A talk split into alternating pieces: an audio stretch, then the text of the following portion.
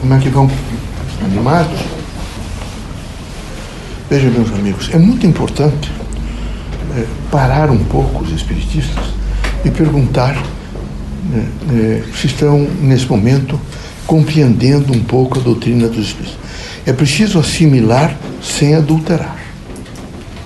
É fundamental que cada um faça efetivamente a assimilação, mas que não adultere.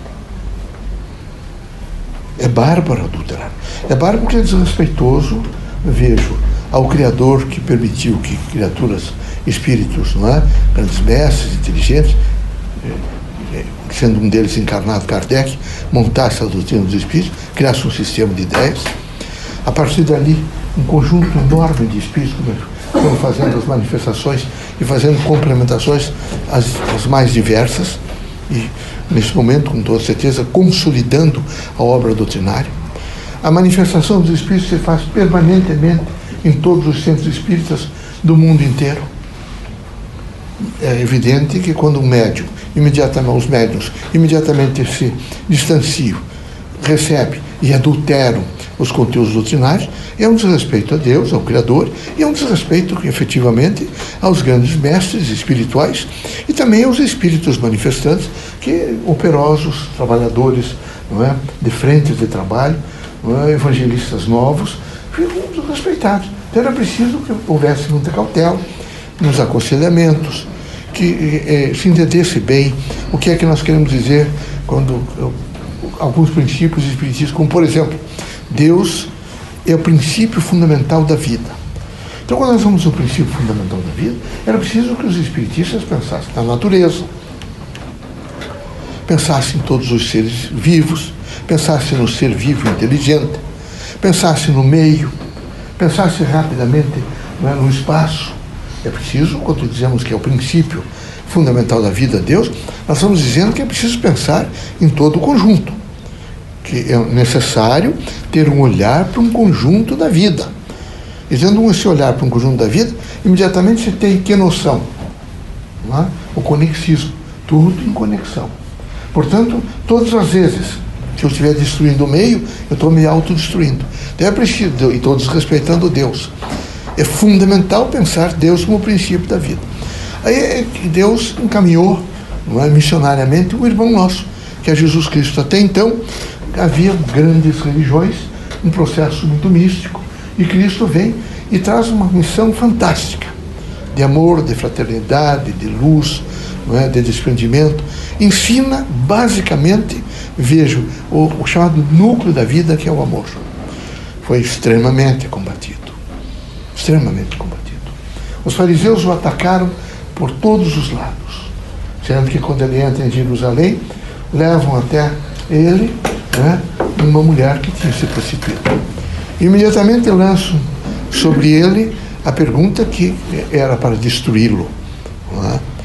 Mestre, mestre, sois realmente mestre, deveis saber que esta mulher, pelas leis de Moisés, deve morrer. Prostituiu-se. Ele para, se detém, é? imediatamente sente que ele está sendo testado testado por uma mente não é? humana, irmãos a quem ele veio ajudar. E o que é que ele diz?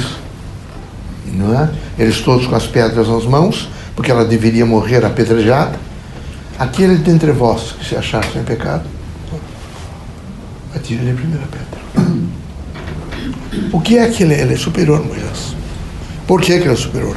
Porque ele preserva a lei de Moisés. É? Só que ela deve morrer por mãos impolutas nunca morrerá. Porque na terra todo homem é falível. Então, é, é, e ao mesmo tempo preserva a sua doutrina. Ele não poderia ir contra a doutrina, que até então ele trabalhou a ideia de Deus, a ideia do amor, e dizendo que tudo se transforma pelo amor. Se ele condenasse, ele condenaria a si mesmo e, consequentemente, condenaria não é, a Moisés. Quando nós falamos no livre-arbítrio, nós falamos responsabilidade. Cada, um, cada espírito reencarnar na Terra tem a força do livre-arbítrio. Então é necessário pensar. Não adianta repetir de maneira nenhuma. Não adianta vocês chegarem aqui e repetirem até a terceira.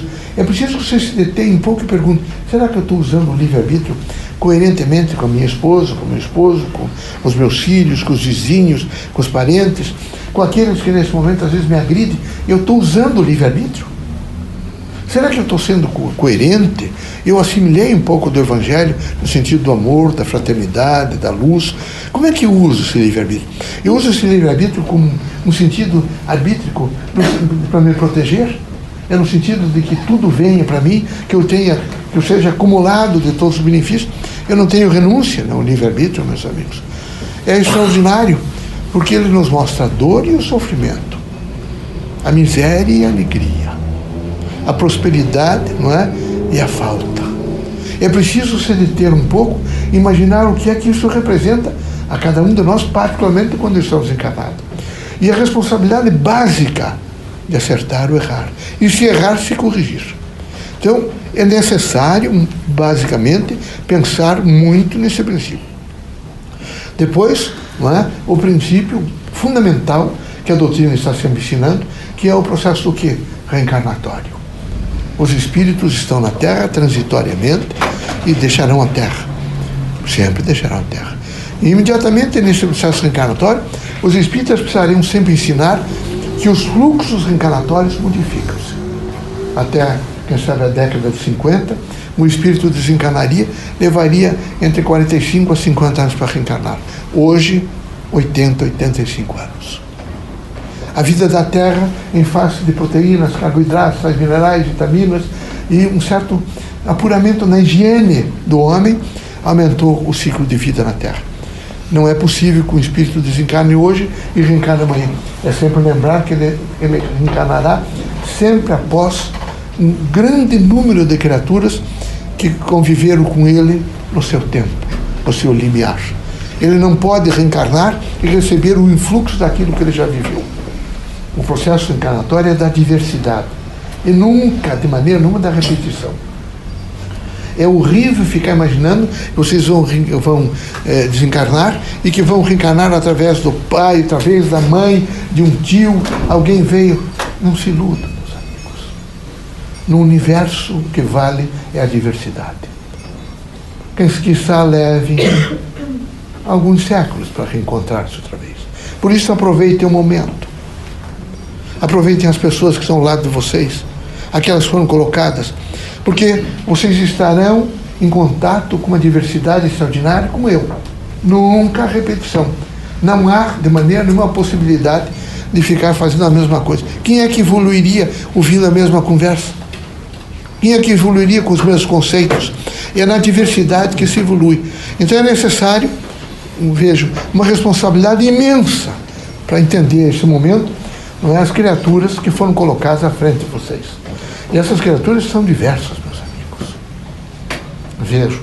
São homens bons que, que sabem, ao longo da vida, olharam só uma vez para vocês.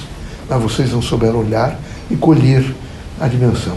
Que aqui, meus amigos, assimilar sem adulterar significa muito. Vejo o extraordinário, vocês veem um monturo, ferro, não é? magnésio, não é? vocês veem fósforo, e ele vai, a terra vai decompor vai assimilar e de repente vai se transformar todos aqueles em matéria viva, os jardins em flores, os hortaliças nas, nas chácaras, nos, nas hortas, e vocês vão poder colher aquilo que era matéria inerte praticamente, se transformou em vida. Assim vocês terão que fazer. Terão que entender e terão que olhar para todas as pessoas, conviver com todas as pessoas, saber ouvir todas as pessoas e nessa audição nesse, nesse contato, nessa interação com os seres inteligentes, eu, vocês que são espiritistas terão que nos entender também. Não é só essa mensagem que fazemos aqui, e nem, de maneira nenhuma a mensagem através vocês todos são médios estão continuamente recebendo particularmente quando estiverem aqui e nós estamos num fluxo inteligente tentando registrar em vocês aquelas necessidades que vocês têm não é linguística social é cultural, emocional, basicamente espiritual. Vocês terão que assimilar isso, fazer nos repousos um pouco de reflexão. Se houver dificuldade disso, vocês estarão muito pouco, vocês estarão fazendo um espiritismo, não é? Adulterando um pouco. Vocês teriam que viver a força do espiritismo no sentido não só horizontal, tem que verticalizar. É, tem que, é como plantar realmente dentro de vocês. Se não se for só horizontal, vale muito pouco. É preciso imediatamente verticalizar. Assim é para que vocês possam entender o que significa o processo encarnatório universal, um instituto válido que convalida a todos, a todos nós e nos oportuniza permanentemente a um nível extraordinário de evolução. Amor é o antídoto contra todos os males. É, uma, é um extraordinário poder que nos ilumina em família. Era preciso que vocês aproveitassem as pessoas que estão próximas de vocês. Não se fixe em sexo, em banalidades, ou em dinheiro, não é? ou em essas frutificações da economia, de rosto bonito, não é? Vocês hoje têm peeling, tem uma série de coisas. Todas as vaidades da terra foram postas para vocês. Que pena, meus amigos. Que pena que até os espíritas se deixem contaminar tão facilmente por esses chamamentos medíocres e precários. Nós não podemos, evidentemente, censurar, mas nem nos chocamos. Mas ficamos pensando como a assimilação foi pouca, como adulteraram, evidentemente, alguns conceitos, como não souberam materializar na sua própria vida. Portanto, recomendamos aos irmãos é, que façam imediatamente um pouco de reflexão. Há um outro princípio básico que é a interação entre os dois polissistemas culturais, o material e o espiritual. Nós estamos sempre aprendendo com vocês uma quantidade imensa. Vocês no cotidiano têm experiências diversificadas. Quando vocês chegam aqui, você faz contato conosco, nós trocamos informações, mas as nossas também valem para vocês.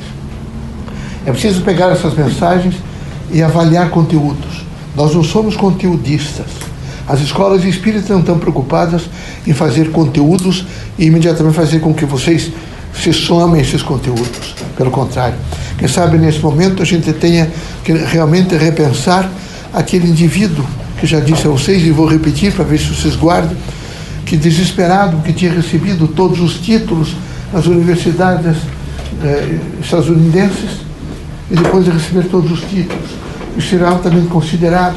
E a academia né, dar-lhe todos os títulos possíveis, ele um dia encaminhando-se para a universidade e para os centros de pesquisa, ficou olhando para si, olhou para suas mãos, para os pés, olhou para dentro de si mesmo e disse: Não é possível como eu sou pequeno. Que coisa horrível. Tudo que eu sei é que eu não sei nada. Eu não sei nada de mim. Eu não sei nada do que vai me acontecer amanhã. Como eu estou precário nesse momento. Eu não quero mais continuar. Eu vou renunciar a tudo. Mas como é que eu vou renunciar a tudo? Imediatamente dirigi-se ao gabinete do magnífico reitor e disse: Eu vim aqui para pedir definitivamente meu afastamento da universidade. O senhor não pode fazer isso. A universidade depende muito. O senhor é uma matriz dentro da universidade. Por favor, eles acharam que ele estava perturbado. Licencie-se um pouco. Fique, eh, pense um pouco no que o senhor representa para todos nós. E ele disse, então vou fazer isso. E assinou um documento dizendo que a partir daquele dia, lastimavelmente, a universidade não poderia contar com ele. Foi e procurou alguns homens da sua comunidade foi a Nova York e procurou pessoas que entendiam sobre orientalismo e disseram a ele que tinha um grande mestre e que ele deveria viajar para lá, mas que quem sabe ele ficasse meses esperando, porque ele não recebia de pronto. E ele foi. Credenciou-se e passado 20, 30 dias, o mestre o recebeu. O recebeu, fez sentar os banquinhos são praticamente no chão, a mesa. Enquanto eu faço o chá para nos servir, o senhor fique falando sobre sua vida. E ele começou a falar. E falou, falou, falou, falou. Ele, a água ferveu. Ele começou a colocar água fervente no chá. Ele começou a olhar que já tinha vazado e não parava de cair a água da xícara. Ele disse, mestre, mestre, está vazando a água está saindo. E ele, assim é o senhor. O senhor tem que voltar para a sua comunidade. Imediatamente desinflar um pouco um conhecimento morto que o senhor tem dentro do senhor. Tire um pouco desse conhecimento e preencha. Para eu poder conversar com o senhor, o senhor tem que estar, não é vazio, mas tem que estar em prontidão para assimilar com as coisas que são necessárias na sua vida. Sabe alguns de nós e alguns espiritistas, nesse momento, em face do dogmatismo, do sacralismo, do fanatismo, não é? do esoterismo, não é? de todos esses elementos que representam basicamente prisão e limite, vocês têm dificuldades de receber informações e mensagens novas. Espero que vocês pensem seriamente nisso. Tá bom? Sejam fortes. Vou repetir a vocês o que eu disse ali em público e já disse a semana passada.